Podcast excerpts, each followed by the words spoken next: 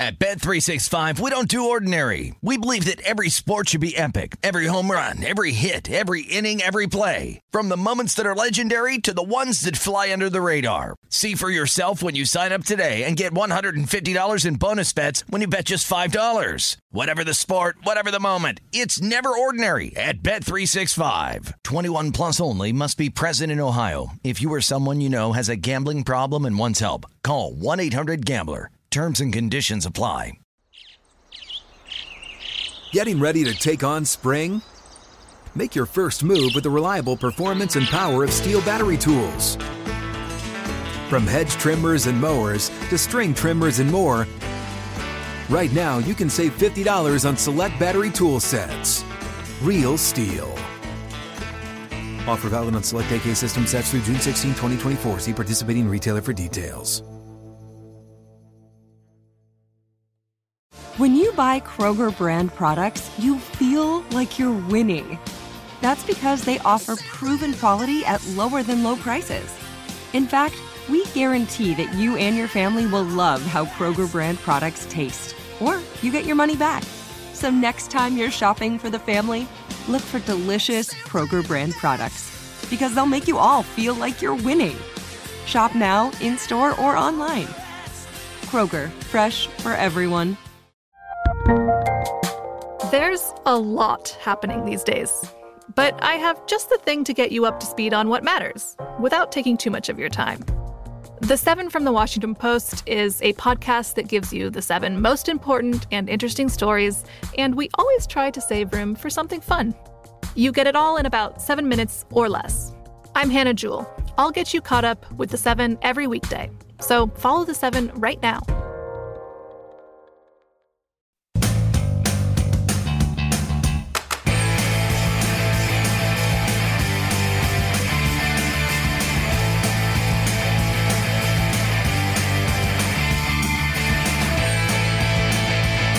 Welcome in, ladies and gentlemen, to yet another edition of Rush Hour, presented by Bet Rivers. I am Danny Burke, your host, live out of the Bet Rivers Sportsbook on this fine Monday evening. Got plenty of action to unveil tonight. Adam Amin, the voice of the Bulls play-by-play broadcaster, but we're not going to be talking basketball with him tonight. Also does great work calling the games for baseball. We'll get his thoughts on tonight's Major League Baseball slate, plus just a farther look into the Major League Baseball season and postseason, see if he's got any favorites to come out on top of the A L, N L, and maybe some player awards if we have time with Adam. After that, I've got a couple of plays on tonight's baseball slate with Danny's Dimes, which we will be throwing out in about twenty-five minutes. Then after that, we're going to be talking some N F L with a specific prop. I know last week we did a bunch of the match bet props, head-to-heads, but tonight I had a little bit more interest and who is going to acclaim the most rushing touchdowns this season. So we'll dive into that in about a half hour. Then really just overall to wrap things up, let's talk some college football. Adam Kramer at Kegs and Eggs on Twitter does great work covering college football with us here at VESAN. He will be joining us to preview the official week one college football slate this upcoming weekend and more. Just really overall with some college football and some of the biggest games. Naturally, we'll focus on the Big Ten, but we'll still take a look at the premier games as well with Adam. So a lot to dive into tonight. Let's begin like we typically do, however, with some of the biggest news. And like it pretty much has been the past couple of weeks, it's always been revolving around the N F L. And stop me if you've heard this one before, but more unfortunate news with the Indianapolis Colts. Three players that were placed on the reserve slash COVID nineteen list today, Carson Wentz being one of them. Quarterback Carson Wentz was placed on the reserve slash COVID nineteen list. You know, he's already dealing with the injury that he was maybe going to get back in time for week one and, you know, potentially still could be, but we'll see what happens with the testing and whatnot. But also Zach Pascal uh, and then the center, Ryan Kelly, all were close contacts with staff member who tested positive. He'll be back in five days as long as they can remain negative and asymptomatic. But again, you know, just seems like worse and worse news. This Colts team, that is a squad that it, it's not that this season everything was being brought together in a sense and that Carson Wentz was the savior, but this Colts team is still so deep and you have all the remaining parts ready to go. You just need that reliable, consistent quarterback there, and Carson Wentz has done everything but that as of this point. So look, he'll be back. We know that. And can he bounce back from the injury, and can he even be good enough in the first place before all of this? I, it's beating the dead horse at this point because, again, it's just this continuous bad news with this Colts team, and that's been my concerns with them. But look, you know, at some point, Indianapolis is going to be able to figure out, will it be enough to win the A F C South, though? That is a question that we are always asking when it comes to the news throughout the A F C South. The Titans are the favorite, minus one oh six. The Colts are plus one forty to win the division. Jags plus seven fifty, and the Texans are at thirty to one. Now, speaking, of course, of the Texans, some news also coming out of the A F C South uh, revolves around the Houston Texans as well. N F L insider Aaron Wilson reporting that the Texans are prepared to declare Deshaun Watson inactive for every week in two thousand twenty-one for this upcoming season. Again, the Texans thirty to one to come out on top of the division. The assumption is, regardless, that they were probably going to be the bottom tier team in the division. And like we mentioned, really, I don't know, maybe a month ago or so, we were talking about Deshaun Watson just handicapping the Texans. You shouldn't have really bet this team except for the fact that you were assuming Deshaun Watson wasn't going to play, right? I mean, and if you thought you had any chance of doing so, then, you know, hopefully you waited for some of this news, because even if he was going to play, there's still so much just noise in the back of his head. And it, regardless, it was just unrealistic that he was actually going to play. So seeing this uh, doesn't seem shocking. I know there was some trade rumors about him maybe going to the Dolphins, but if that's going to come to fruition, unlikely based on the whole baggage now you have to bring on with Deshaun Watson. But look, you know, Albert Breer also reported that the Texans are willing to listen to the offers from pretty much any of uh, the veterans on the squad to get rid of Deshaun Watson with, and David Johnson, Brandon Cooks immediately come to mind as potential trade targets for teams that he kind of just went even deeper into talking about it. But again, is some team willing to take that on? More than likely, no. I mean, why would you? And, you know, the Dolphins, like we said, were a team that could maybe come into the mix. You heard Brian Flores talking about wanting the high character type of guys on his team. So it just seems like a mess for someone to want to take that, that on as of this point. So will we see Deshaun Watson this season? My bet would be on no, and it certainly would not be on the Texans for any game or division bet as of this point. I know people were looking at it potentially with the Jags week one. We were talking with Josh Applebaum, but that's just one of those ugly games I'm probably going to be sticking away from, as with most of the A F C South. Once again, the show is Rush Hour, presented by Bet Rivers. Welcome in, ladies and gentlemen. I'm Danny Burke, your host, live out of the Bet Rivers Sportsbook. Just kind of going through all the mayhem that is just another day in the A F C South. Carson Wentz being one of the three players on the Colts that has been placed on the reserve slash COVID nineteen list, along with Zach Pascal, the receiver, and the center, Ryan Kelly.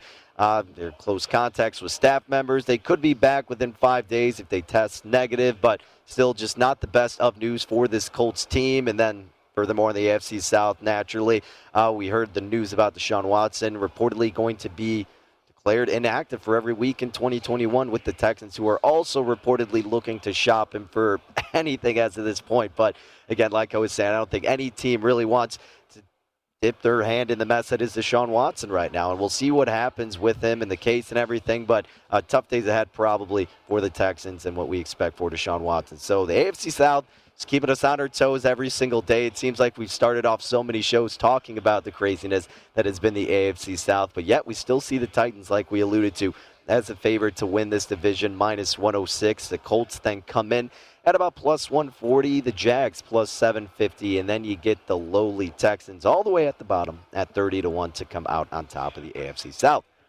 But like we mentioned, uh, we'll pick up our conversation with the N F L a little bit later in the show, because I want to go over to have the most rushing yards or rushing touchdowns uh, when it comes to that prop. So we'll get into that a little bit too. And some other news also now just seeing about too in terms of quarterbacks in the N F L. Adam Schefter tweeting about Trey Lance and an injury that he has picked up as of this point, a small chip in his finger.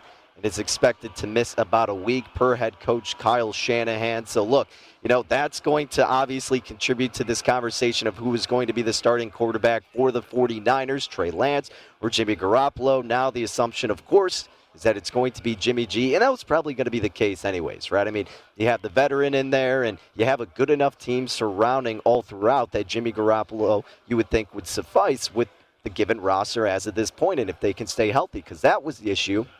We saw them struggle last year, and if we can assume they can stay healthy and Jimmy G can play like he did two years ago, then the 49ers should be fine. It's going to be a tough N F C West. We understand that. But aside from playing their division foes, the 49ers really don't have that tough of a schedule. But Trey Lance was probably not, at least in my opinion, I was kind of leaning toward that he wasn't going to be the consistent guy right away. you know, it's one of those maybe redshirt type of seasons, and now we find out about his injury, makes things a little bit clearer for the San Francisco forty-niners heading into their week one matchup. So plenty of N F L news to continue on later on here on Rush Hour. But let's get to some baseball talk with our pal Adam Amin, who you can follow on Twitter at Adam Amin. Not only does he do the play-by-play for the Bulls and some N F L action, but he's been doing a great job covering Major League Baseball this season. And Adam, we're excited to get into it with you. It's been a while since we've had you on the show, and we've got a good slate to look forward to tonight. And I also want to kind of get into the futures conversation in terms of Major League Baseball with you. But I want to start with a game tonight. It may not be the most exciting, but let's talk about the Rockies and Rangers here. Colorado's a minus one fifty-seven favorite. The Rangers catch him plus one thirty-two. This total at about eight and a half. And Adam, Colorado's been such a fascinating team because O P S-wise, they're one of the best at home this season. It's on the road where they completely struggle. And Texas at the same time has just been a complete mess all throughout. So uh, do you trust Colorado in this offense despite them being away from the hitter-friendly park that is Coors Field? You know, it, one thing about Globe Life is that the ball has carried pretty well out to right center field. The Rockies do have some hitters that can stroke the ball that direction. So it, it's not, again, it's a dome stadium. It's a little bit different. So it, it's not like you're battling different types of elements, and the ballpark is actually fairly conducive to guys that can hit to that right center field spot. I still don't necessarily trust the Rockies because they've been in every ballpark just about this year in the National League, and haven't been able to produce the runs at the same rate that they do at Coors Field, which I know obviously has been a traditional uh, theme for the Rockies since uh, they've been around. I get that. But I think this particular lineup, not I don't necessarily trust fully, but I do think there are some spots where you might have a decent series against the Texas pitching staff that is still looking for a little bit more consistency.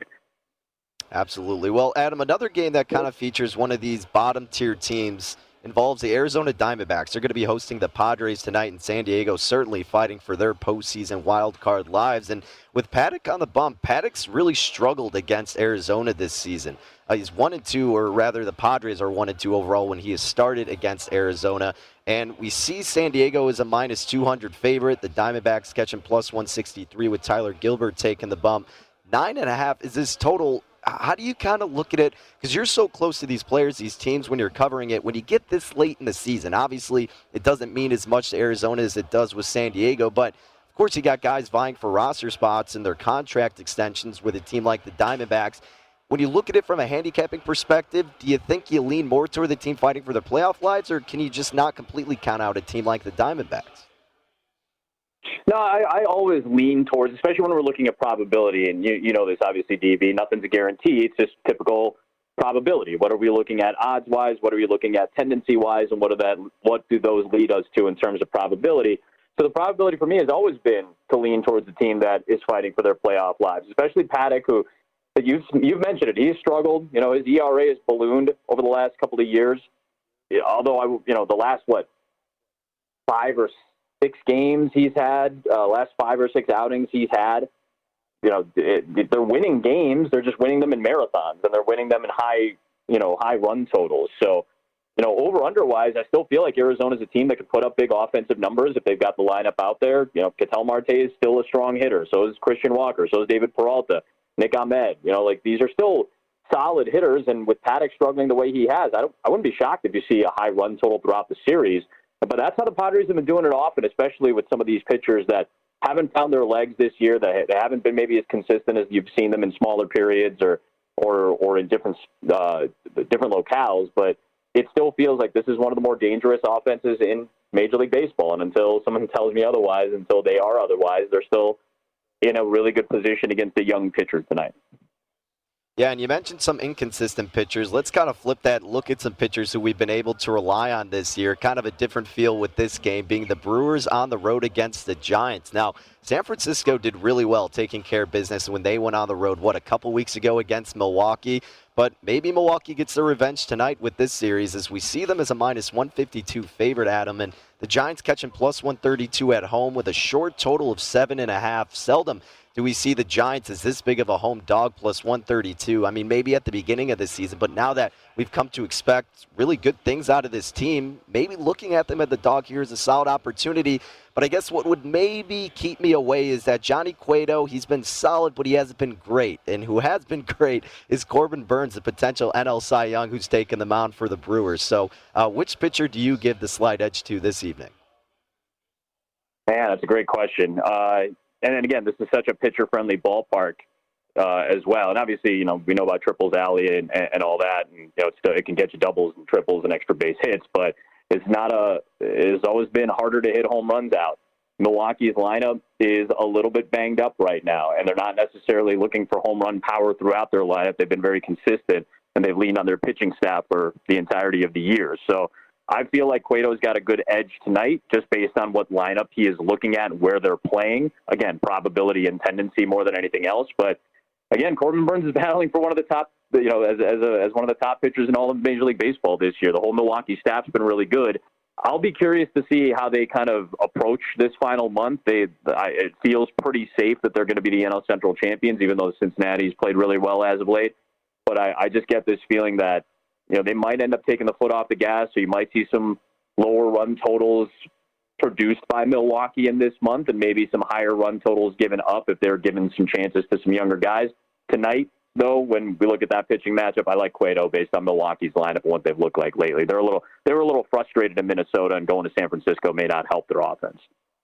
Very true. So, yeah, once again, could be a good opportunity to take a solid plus price with the home dog in San Francisco. Uh, let's move it on to another couple of teams close to the top of their divisions. I mean, the Braves are obviously right there at the top. The Dodgers still vying for that top spot in the N L West. And the Dodgers are the big home favorite, minus two fifteen.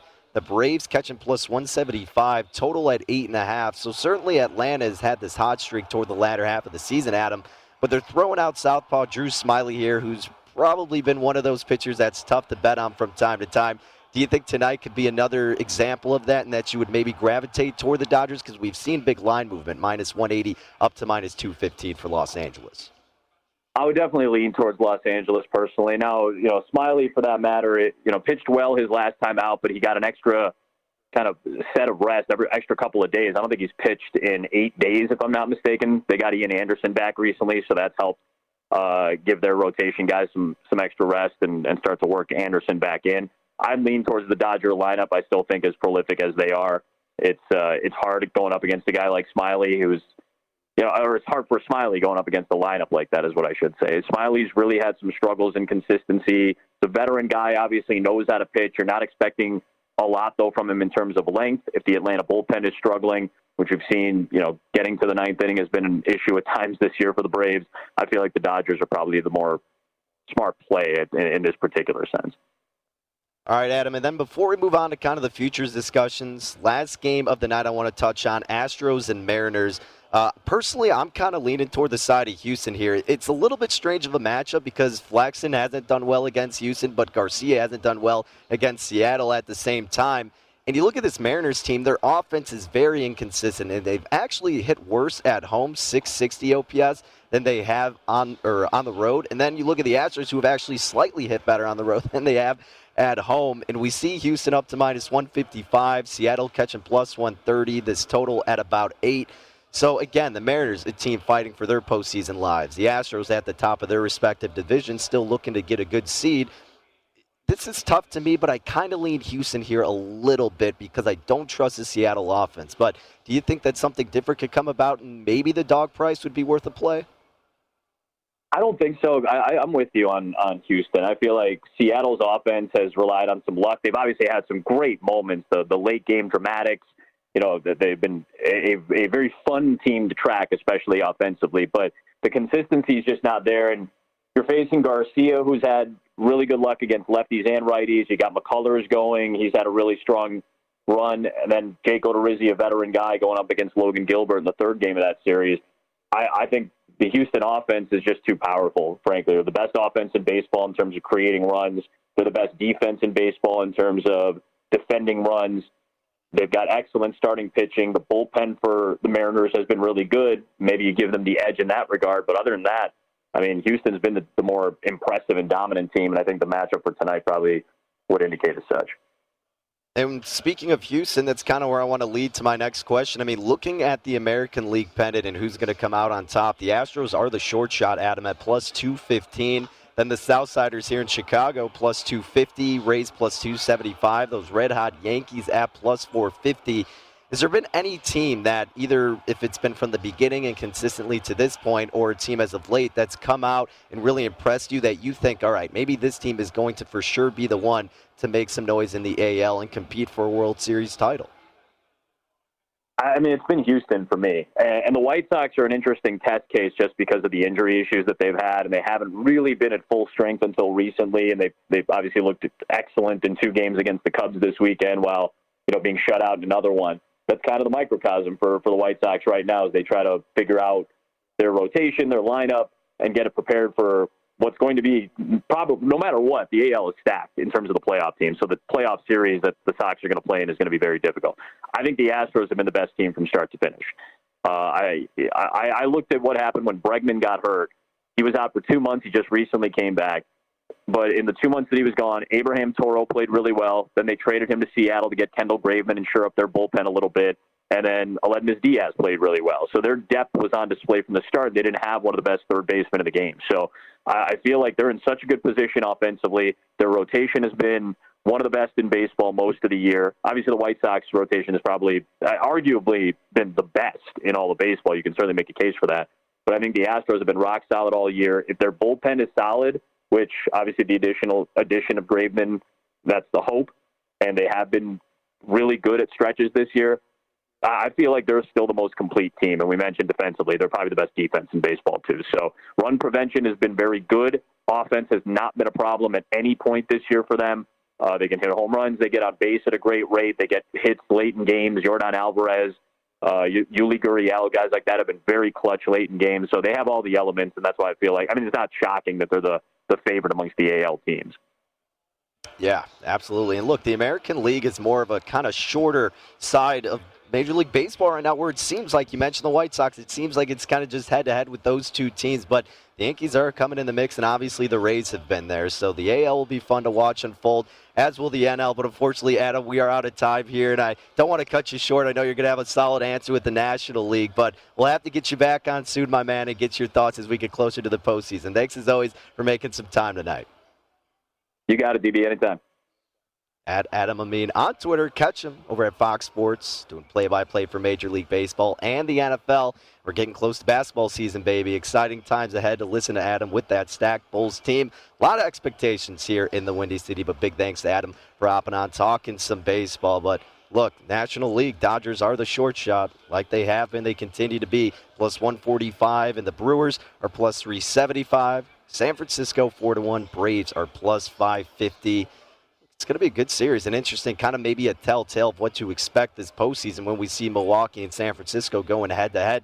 Tonight being the first of that, Corbin Burnes, Johnny Cueto, who do you lean toward? I'll let you know next segment because I do have a play in that game. It's not necessarily as much as who's going to win the game, but revolving around the total between Burnes and Cueto, so we'll touch on that, plus another game that I have a best bet in. But don't worry, we're not talking all baseball tonight. We've got N F L action as well. Most rushing touchdowns in this upcoming season. Where is it worth to potentially put a bet in that category? We'll let you know. And then Adam Kramer will be talking college football week one odds, some of the biggest games, and much more. Stick around. Plenty more betting action coming your way tonight right here on Rush Hour.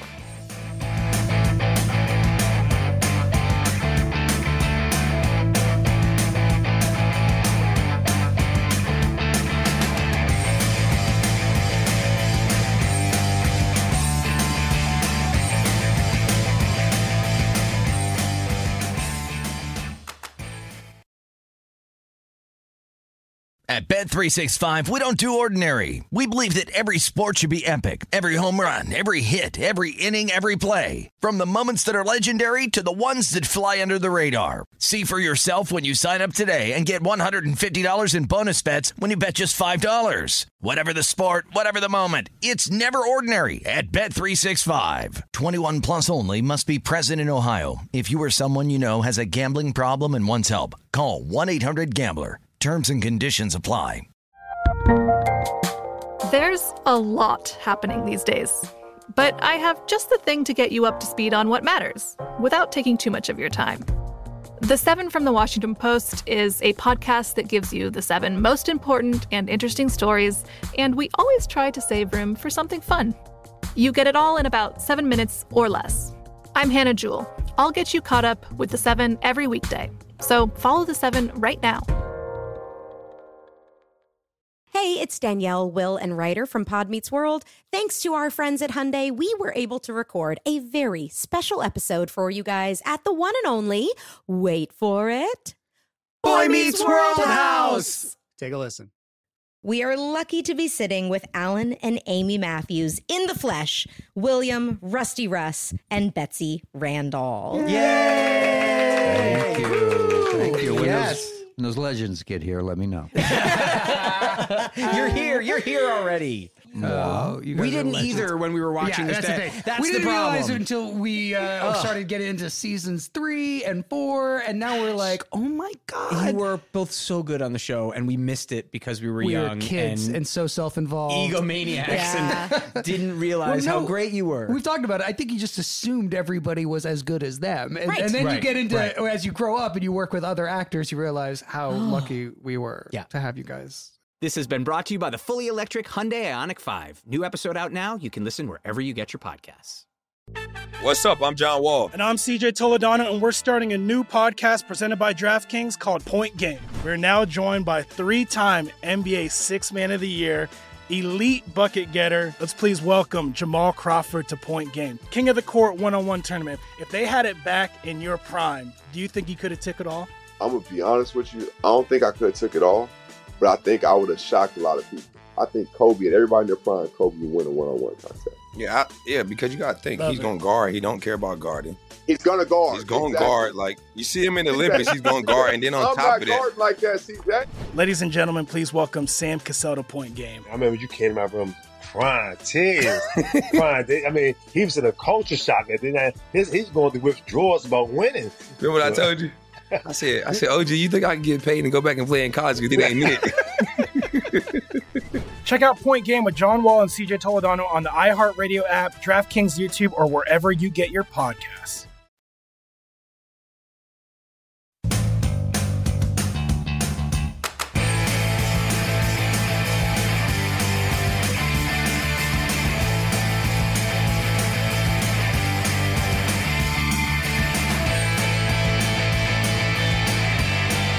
Get the most out of all odds with Bet Rivers.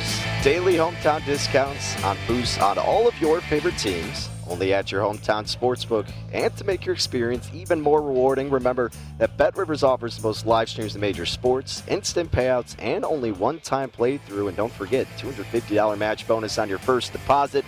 Offer valid in Illinois only. Must be twenty-one or older. Gambling problem? Call one eight hundred gambler. Not valid for any participant of the Illinois Gaming Board statewide voluntary self-exclusion program. Daily hometown discounts. Check them out. Bet Rivers dot com. All righty, welcome back. The show is Rush Hour. I'm Danny Burke, your host, live out of the Bet Rivers Sportsbook. Big thanks to Adam Amin hopping on to get things started off, talking some Major League Baseball, and that's where we're going to pick it up. I got a couple of dimes tonight on the baseball slate. Let's bring it back to the West Coast. That match between the Giants and the Brewers. Great pitching matchup potentially with Corbin Burnes and Johnny Cueto. Now, just looking at the overall odds for this game, Milwaukee is minus one fifty-five on the money line. San Fran plus one thirty-three. Total a short one at seven and a half. Now, Cueto is a pitcher here who has been fantastic. I mean, his E R A is solid, three point seven three, but the true indicator, the xFIP of four point one one, is more of the appropriate number to set him at, which still isn't bad by any stretch of the imagination. It's sufficient enough for the San Francisco team that's been great at home especially, but so is Cueto. He pitches better at home. three point oh nine E R A, three point seven six xFIP is what he has uh, really just put up as at this point at his home park. So Cueto has been more reliable at home. He went up against Milwaukee. The one game he did, five point one uh, inning pitch, five hits, three earned runs, three strikeouts. Not too shabby from Cueto. Giants won that game five to four. Burnes is a pitcher, oddly enough, that's better on the road as well.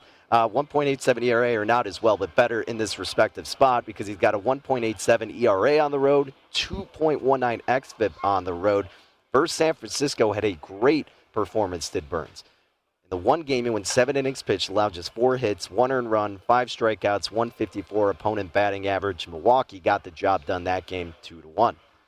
Now, looking at these offenses, um, Milwaukee is an offense that is inconsistent. Adam alluded to, I mean, especially just against Minnesota coming off that tough series. But the Brewers do hit a little bit better on the road, but it's going to be a tougher environment at San Francisco. The Giants are a team that hits better at home, but it's going to be brutal going up against Corbin Burnes. So my thought process wasn't to go one way or the other money line-wise. It involved the total, and more specifically with the first five. Now, again, and I've done this in the past, I went and paid a little bit more to get a better number with the first five. You shop around. Four and a half is the number I got. Four seems to be the most consistent number around. But I went first five under four and a half runs, minus one sixty. Now, this is a number at four and a five, uh, four and a half, excuse me, that Cueto has stayed under in his last five starts. Corbin Burnes has stayed under this in the last three out of five. The reason that some of them have gone over, though, is because there was a one game against the Cubs where the Brewers put up, what, seven runs in the first or whatever it was, and then he gave up four against Atlanta, and the Brewers had a great offensive performance. Nevertheless, in both of these guys' starts against the other team, it has stayed under this first five total of four and a half. So I expect the same to happen tonight. It's a little bit colder of a game, which maybe helps with the shorter total, and seven and a half is the full game total as well. So I like that I'm getting a solid number of four and a half, and I'm willing to lay the minus one sixty to get that better number. So that's the angle I'm looking at tonight. A great pitcher performance, hopefully, out of Cueto and out of the N L Cy Young, hopeful potentially in Corbin Burnes. And that's what I'm expecting and rolling with. First five total under four and a half, minus one sixty between the Brewers and the Giants. And then finally, we already kind of teased this already with Adam, but the other bet I'm placing, Astros and Mariners. I went with Houston minus one fifty-five on the money line tonight. They're up to minus one fifty-nine at Bet Rivers. Uh, the Mariners catching plus one thirty-five now. Luis Garcia has struggled a little bit on the road, and he hasn't done too great against Seattle. Six earned runs and nine point two innings pitched. But at the end of the day, I think the Houston offense is the biggest advantage here. They've won their last four out of five. They hit better on the road, seven eighty-three O P S. You have a team in Seattle that hits worse at home with a six sixty O P S compared to on the road where they're hitting seven oh one. A little movement has gone toward Houston, minus one fifty up to minus one fifty-nine, even into the one sixties in some spots. But I laid the minus one fifty-five with Houston. I get that Seattle is fighting for their postseason lives right now, but the inconsistencies and the lack of just that constant offense really just have I doesn't boast any confidence for myself. So I'm trusting Houston in this spot with Garcia, who's been overall a better pitcher than Flexen, even though he's been spotty on the road. Banking on him coming through tonight, and the Astros play them on the money line minus one fifty-five, as well as the Giants and Brewers first five total under four and a half, minus one sixty. All right, we mentioned it, but we're going to be hitting some N F L props next, specifically. Who's going to have the most rushing touchdowns? Where is the value presented in this category? We'll let you know next. Stick around. It is Rush Hour here on VESAN Sports Betting Network.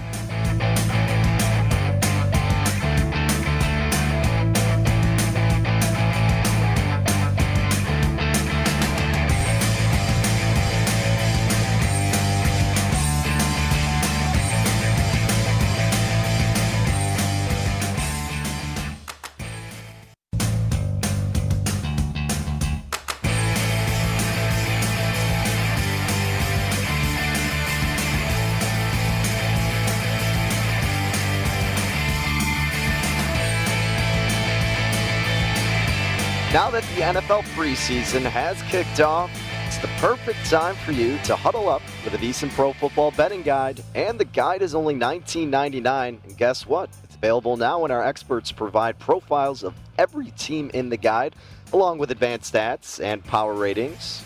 Plus, you get best bets on season win totals, division finishes, and player awards. Sign up for VESAN All Access and get everything we offer for the entire football season. Sign up now at VESAN.com slash subscribe. That's VESAN.com slash subscribe. Alrighty, welcome back in, ladies and gentlemen. The show is Rush Hour. I'm Danny Burke, your host, at Danny Burke Fiver. You can follow me along on Twitter. Remember the Pro Football Betting Guide, VESAN.com slash subscribe, and at VESAN Live to follow VESAN on Twitter. Speaking of N F L, like we did last week, we're continuing going over all of these props available at Bet Rivers before we kick off the twenty twenty-one season. Let's continue that conversation with the prop bet consisting of the odds to have the most rushing touchdowns this upcoming year. Now, just kind of going over the list, there's two short shots, and that's Dalvin Cook and Derrick Henry, both at plus four fifty to lead in this category. Further down the list, Nick Chubb with Cleveland. He is plus six fifty. Jonathan Taylor, just his second year in the league, already at the top of the list, eight to one odds. Christian McCaffrey coming back from that injury. He is at ten to one. Then Alvin Kamara, he is at twelve to one to get the most rushing touchdowns. Well, let's start with some of the shorter shots. Dalvin Cook, Derrick Henry, plus four fifty for both. If we have to cut it down, you know, just if you're picking one or the other between these two, who is it going to be? Well, for me personally, it's going to be Dalvin Cook. And Derrick Henry has been the successful better, or bet, excuse me, in this category, of course. He won it last year in twenty twenty with seventeen touchdowns uh, rushing-wise, and tied for the leader in twenty nineteen with sixteen touchdowns. In eighteen, he had twelve rushing touchdowns, so still solid. But what's going to happen with this Titans offense? You're adding more passing threats into the mix. You already have A J. Brown. You're bringing on Julio Jones. You got Josh Reynolds as well. Is Derrick Henry going to get as many touches as he has in the past? Realistically, yeah, probably. But when you're getting closer to the red zone, you get more of a red zone threat in Julio Jones and just more weapons aside from him.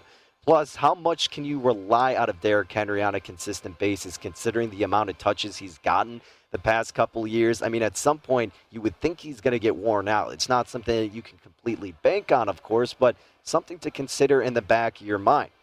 Now, again, you know, he's played in at least fifteen games in all five years of his career, so the consistency health-wise has been there, but we'll see what happens this season. I'm just saying at the end of the day, I have a little bit more faith in Dalvin Cook. Now, Derrick Henry will be facing eight defenses that finish bottom half of D V O A run defense. Going through the A F C South is certainly going to help his case there.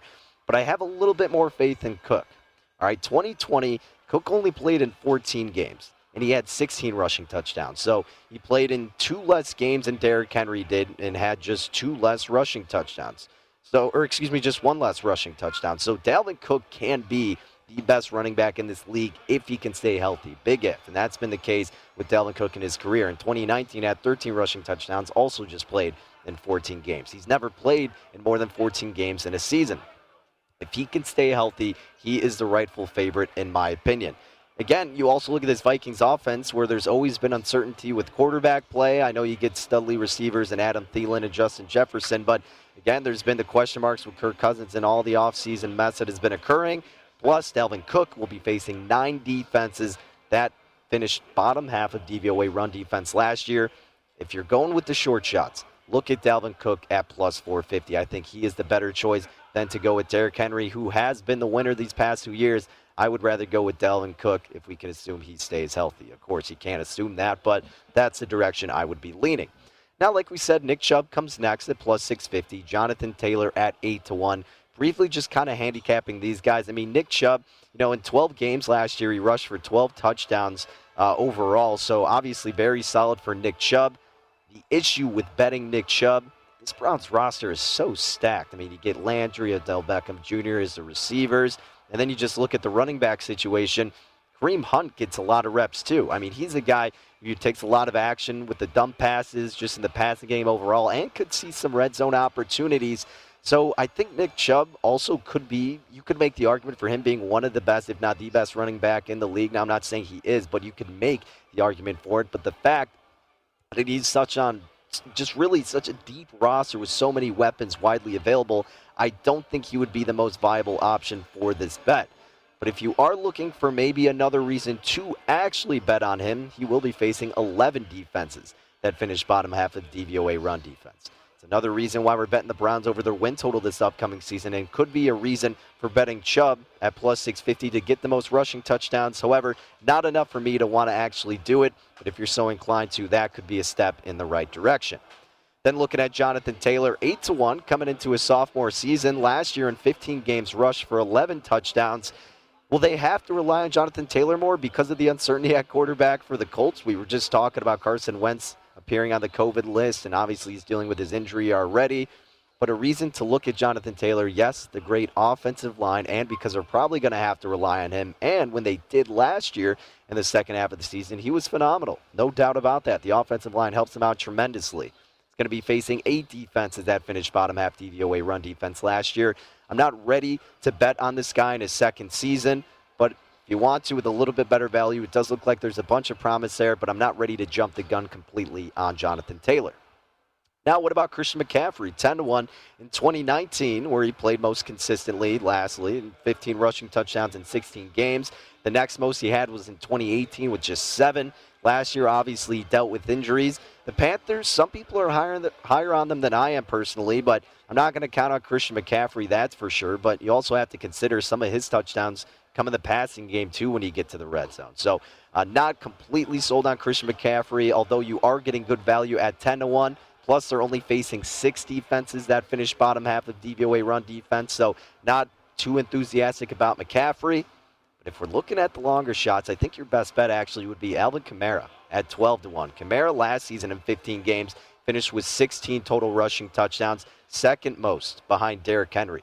twenty nineteen only had five rushing touchdowns in fourteen games, kind of an anomaly season for him. twenty eighteen in fifteen games had fourteen rushing touchdowns, finished second behind Todd Gurley.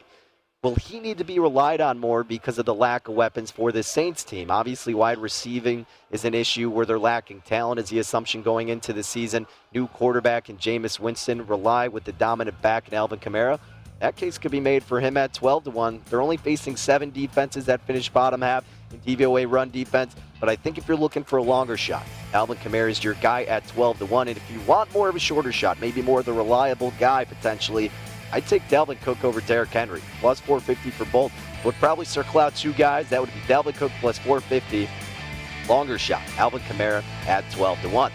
All right, let's keep it in the conversation of football, but collegiately, Adam Kramer talking week one games next here on Rush Hour.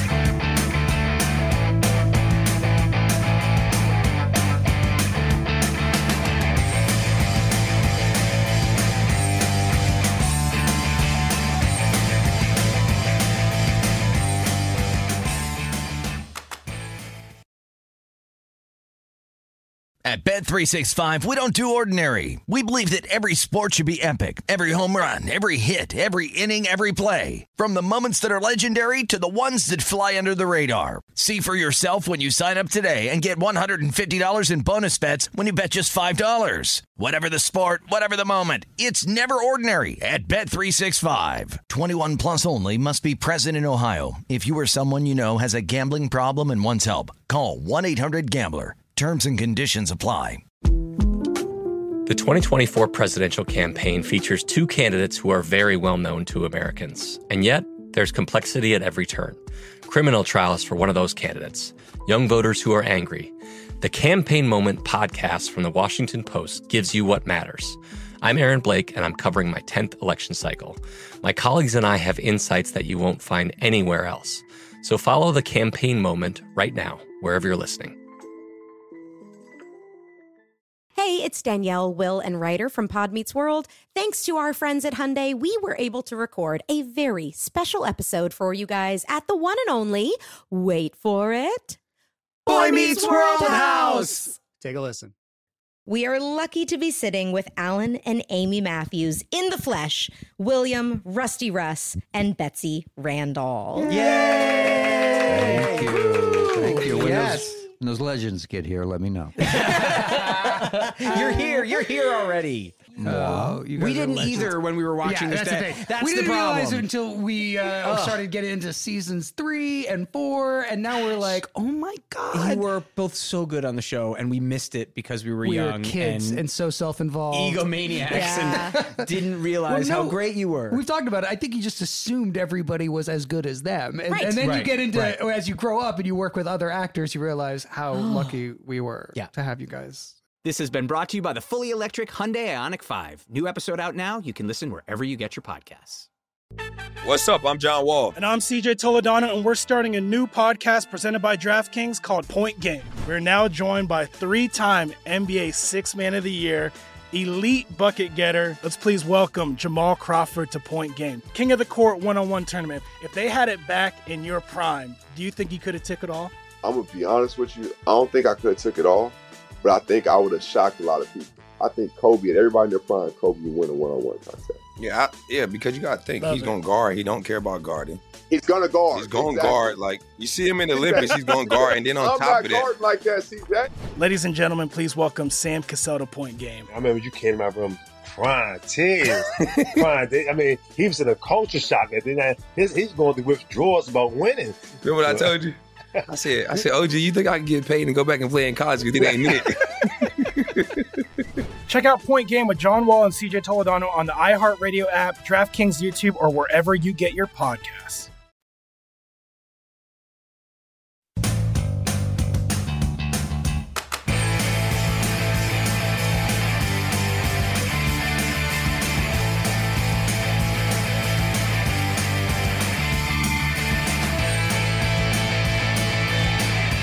Get the most out of all odds with Bet Rivers. Daily hometown discounts on boosts on all of your favorite teams. Only at your hometown sportsbook. And to make your experience even more rewarding, remember that Bet Rivers offers the most live streams in major sports, instant payouts, and only one-time playthrough. Offer valid in Illinois only. Must be twenty-one or older. Gambling problem? Call one eight hundred gambler. Not valid for any participant. Illinois Gaming Board statewide voluntary self-exclusion program. Daily hometown discounts. Check them out. Bet Rivers dot com. Alrighty, welcome back to it, ladies and gentlemen, as we are wrapping up another edition of Rush Hour here on VESAN, the Sports Betting Network. It's time to talk some college football. Uh, not the best weekend for myself, as Nebraska is my alma mater, and well, Illinois uh, ended up getting the job done like Amal Shaw called earlier in the week. So tip of the cap to Amal Shaw. Let's see what these other games in the Big Ten can present this upcoming week. I mean, that was just stereotypical Big Ten play between Illinois and Nebraska, so maybe we'll get the same, maybe we won't. But Adam Kramer joins us now to help us dissect it. And Adam, let's start with this Big Ten matchup on Thursday night with Minnesota and Ohio State. Now, Ohio State, of course, like we've been accustomed to, a lot of hopes and the favorites to win the Big Ten this year. Minnesota's coming off that struggling season last year, but maybe they have more of a bounce-back effort. And fourteen and a half is what they're catching at home. This total's a high one at sixty-four and a half. Can Minnesota hang with the likes of the Buckeyes and cover that fourteen in the hook? Well, good to talk to you, first of all. And I'm, I am sorry about Nebraska. I was at that game this weekend and with a bunch of Nebraska fans, and it was rough. It was a, it was a rough exit. So lick the wounds, of course, and move on. But, yeah, I, You know, they, this is a really interesting opener. And, of course, I think Ohio State is going to draw a ton of public money. People see two touchdowns or around thereabout. They see a team with one of the best defensive lines in all of college football, and I think it's going to get better when you look at a guy like Jack Sawyer, a true freshman who's going to play. And even without Justin Fields, C J Stroud, I think, is going to be excellent. But I think this is the time to catch Ohio State, too. You've got two great wide receivers. You've got Stroud, who is drawn rave reviews in camps. But this is a Minnesota team that returns a ton. I really like the offensive line. I like the quarterback, although last year was a mixed bag for Morgan. You obviously lose Rashad Bateman, which is a big deal. But I'll say this, I, I think we're going to see a game effort from Minnesota. It was a weird year, right? The Big Ten in general, you look back through results, you try to handicap what exactly we saw. Um, I don't think they win this game, but it would not shock me at all to see the Gophers at least make this one a little bit tighter. And actually, you mentioned the total as well. I think we're going to get points in this game, absolutely. Yeah, I'm kind of with you too. I mean, last year was so strange that, you know, with your top-tier teams, you kind of expect them to still be at that spot. But, you know, more in the middle of the pack or a lower one like Minnesota where you don't typically have consistency, we could probably see that be the case with some teams that took a step backwards last season. I'm with you. I think Minnesota could keep up in this game. More so the total I would be looking over as well. I'm not rushing to take the fourteen and a half, but that's probably the side I'd be a little bit more inclined to gravitate toward. Now, just sticking on Minnesota with one more question here, Adam, because this Gophers team, you know, could have a decent opportunity to come out on top of the Big Ten West. Obviously, you got to get past Iowa. You got to get past Wisconsin. But it's more of a dark horse. Do you think Minnesota could be a viable option potentially? Absolutely, yeah. I, I think when you look at that, specifically that side of the conference, um, you know, Wisconsin's probably getting a little bit more love than than I feel, uh, although I get it, again, because when you look at the, how just top-heavy and, and specifically imbalanced the B- Big Ten is right now, uh, it makes sense. Now, you're a Nebraska loyalist. Look, I went to Iowa, okay? So, of course, I'm going to say that the Hawkeyes are, uh, are are okay. I mean, I think they should be fine, although that's a team where you kind of flip a coin and you're going to get Jekyll or you're going to get Hyde. So, yeah, that's that's the right side of the conference to be on. And, again, experience, I think, is going to matter. It was such an odd year for the Gophers last year. You got to find a way to replace some playmaking ability, but the running game is going to be really, really good. The O-line, If you've not seen Daniel Falele, who I did a story on, he's six foot nine and four hundred pounds, legitimately wow. four hundred pounds, and he does not look it. He looks almost lean. It's bizarre. I think he's a future N F L player, obviously, and going to get a lot better after opting out. So, yeah, absolutely. I could see the love there for them as kind of a, a sleeper in that conference. All right, well, let's move into some of that Big Ten play on Saturday. The aforementioned Wisconsin Badgers taking on Penn State. And, Adam, it looked like Wisconsin opened up at most spots as about a four and a half point favorite. Now at Bet Rivers up to five and a half. Total at fifty and a half for this game currently. So, again, you're talking about people hyping up Wisconsin maybe a little bit more than they deserve. But I guess the question is, can we see out of Graham Mertz what we saw against Illinois last year and before everything kind of went haywire? Do you think that can happen right away and against this Penn State team that typically has a good defense? Yeah, and this is another game that, uh, if you watched Big Ten play last year, was perplexing, and the quarterback specifically perplexed me because both Mertz and Clifford have looked really good at times and really bad at others.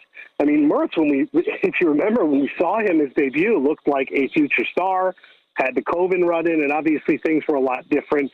Um, Wisconsin running game course is what you lean on. I just think you saw much lesser versions. These are also two teams, by the way, that really thrive in home field. Of Big Ten last year, it was non-existent, quite literally non-existent, because they didn't have fans. So I have a hard time with this game. Again, it's probably because of the lack of football and just my love of overs. I kind of lean over. This is a game traditionally where we think defense and we think low scoring. I think both quarterbacks can make plays. I think the running games will make plays. And I'm not necessarily um, as big of a fan as both defenses maybe as some of the others are. So I have been back and forth on this line and this this just the spread pretty much all offseason, quite honestly. I may lean Penn State. What, oh and five to start last year and then rounded into form. They had that heartbreaking game against Indiana. They just got off on the really wrong foot. I think both teams have bounce backs. I'd lean Penn State, but I'm probably staying away. All right, and then let's move on to the other Big Ten game. You talk about being an Iowa loyalist. Do you have enough loyalty to bet them laying three in the hook against Indiana in week one? Shorter total here, forty-five and a half. Look, your Hawkeyes are always great at plugging and playing in the trenches, but quarterback play is a concern with me for Iowa, whereas you have Penix with Indiana, who's been a stud if he can stay healthy. But I think it could be a tough test for Indiana in week one. Iowa probably gets the job done. I just don't know if I'm completely there with them covering three and a hook. What say you, though, Adam? Yeah, and I'm kind of fading Indiana. It was one of the best stories of the year last year. I thought they played great. I really like Tom Allen. I think Penix can be really explosive. Just a shame to see his season end with a torn A C L. They've still got some good skill position players that I like. I mean, you, you hit on it for Iowa, right? Petrus at quarterback, he's I'm not saying an N F L guy, but certainly N F L mold. He's huge, six foot five. So often, if you watch Iowa last year, though, I mean, he missed a lot of, uh, of bunnies, right? Like throws that they could have had for some really big plays. The line will be really good. Of course it will be. Like, lather, rinse, repeat. Tyler Goodson, I think, is one of the best running backs they've had in terms of all, overall skill position talent. Really, it does. You put a lot of emphasis on the Q B. I think they make enough plays. Um, it is a homer pick, right? I am an Iowa guy, but I'm also seen enough Iowa bad losses and everything else to process this a bit. I just think Indiana's going to have a hard time validating what was a spectacular year. It's a brutal schedule. It starts here. Opening up at Kinnick is, is just not what you want to do, even if talent-wise this is pretty darn close. But I'd lean Iowa, and I'd lay the points.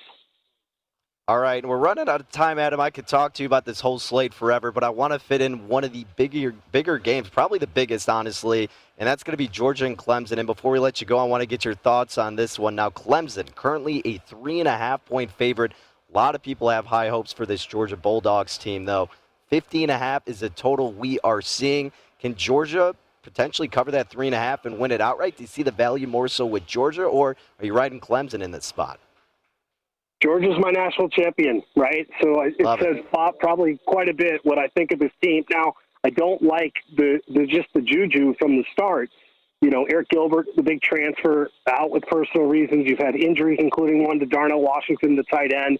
I still think they've got great skill position players. I really like J T Daniels. In fact, I wouldn't be shocked if the Heisman winner comes out of this game. You're certainly going to get a boost moving forward. Georgia's out-recruited the universe over the last four or five years. That includes Alabama. It includes Clemson. If I'm a Georgia fan, and I've got plenty of future tickets, so I'll be a fan this year. It's this has to be the year. I wrote this on VESAN this week. This has to be the year with all the talent they have in place. Tough test. Wonderful game, by the way. We need more of these in college football, whether you're betting Clemson or Georgia or total. It doesn't really matter. These are the games you absolutely love to see. But, yeah, I, I really do think Georgia at this point in time, with Alabama reloading the way it is, the number of players they have to replace, I think this is a great opportunity for the Bulldogs. Adam, I am with you, my man, not only in that game, but overall this year. Took a little bit of a flyer on Georgia as well. So we'll be rooting that one out together, my man. Hey, thanks for stopping by, though. We'll have to do it more often throughout the college football season. Appreciate it, and best of luck with some of those bets for week one.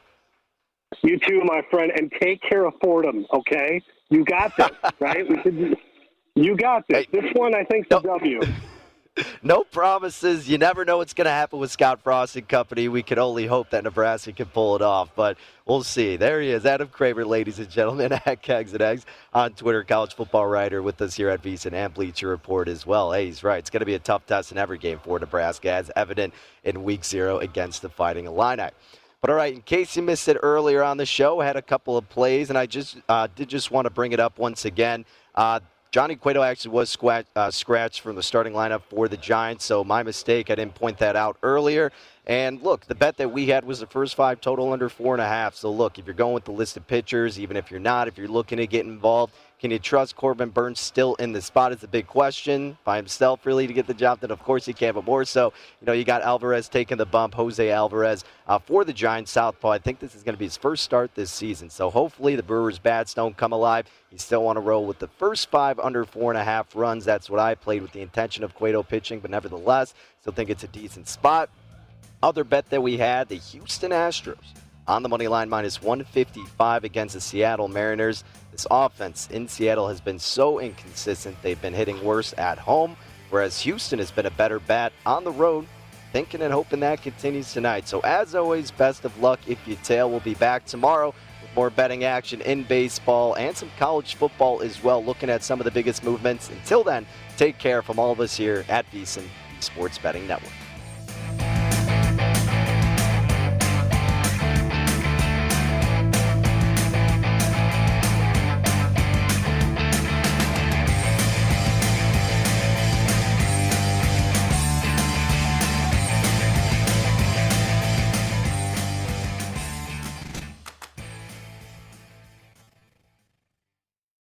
With the new Dexcom G seven, you can achieve better diabetes results without painful finger sticks. It sends your glucose numbers to your compatible phone or watch so you can always see where you are and where you're heading. See how food and exercise affects your glucose, making it easier to spend more time in range and lower your A one C. Take more control of your diabetes with the number one recommended C G M brand. It's easy to get started today at Dexcom dot com. That's Dexcom dot com. Dexcom data on file twenty twenty-three. If your glucose alerts and readings from the G seven do not match symptoms or expectations, use a blood glucose meter to make diabetes treatment decisions. For a list of compatible devices, visit Dexcom dot com slash compatibility. At Bet three sixty-five, we don't do ordinary. We believe that every sport should be epic. Every home run, every hit, every inning, every play. From the moments that are legendary to the ones that fly under the radar. See for yourself when you sign up today and get one hundred fifty dollars in bonus bets when you bet just five dollars. Whatever the sport, whatever the moment, it's never ordinary at Bet three sixty-five. twenty-one plus only. Must be present in Ohio. If you or someone you know has a gambling problem and wants help, call one eight hundred gambler. Terms and conditions apply. Tired of restless nights? At Lisa, we know good sleep is essential for mental, physical, and emotional health. From memory foam mattresses to hybrids that keep you cool all night long, Lisa's mattresses offer exceptional comfort and support with free delivery and one hundred nights to try out your mattress in the comfort of your home. For a limited time, save up to seven hundred dollars off select mattresses plus two free pillows. Go to lisa dot com slash iHeart for an additional fifty dollars off mattresses and select goods. Exclusions apply. See lisa dot com for more details. Getting ready to take on spring? Make your first move with the reliable performance and power of Steel battery tools. From hedge trimmers and mowers to string trimmers and more, right now you can save fifty dollars on select battery tool sets. Real Steel. Offer valid on select A K system sets through June sixteenth, twenty twenty-four. See participating retailer for details.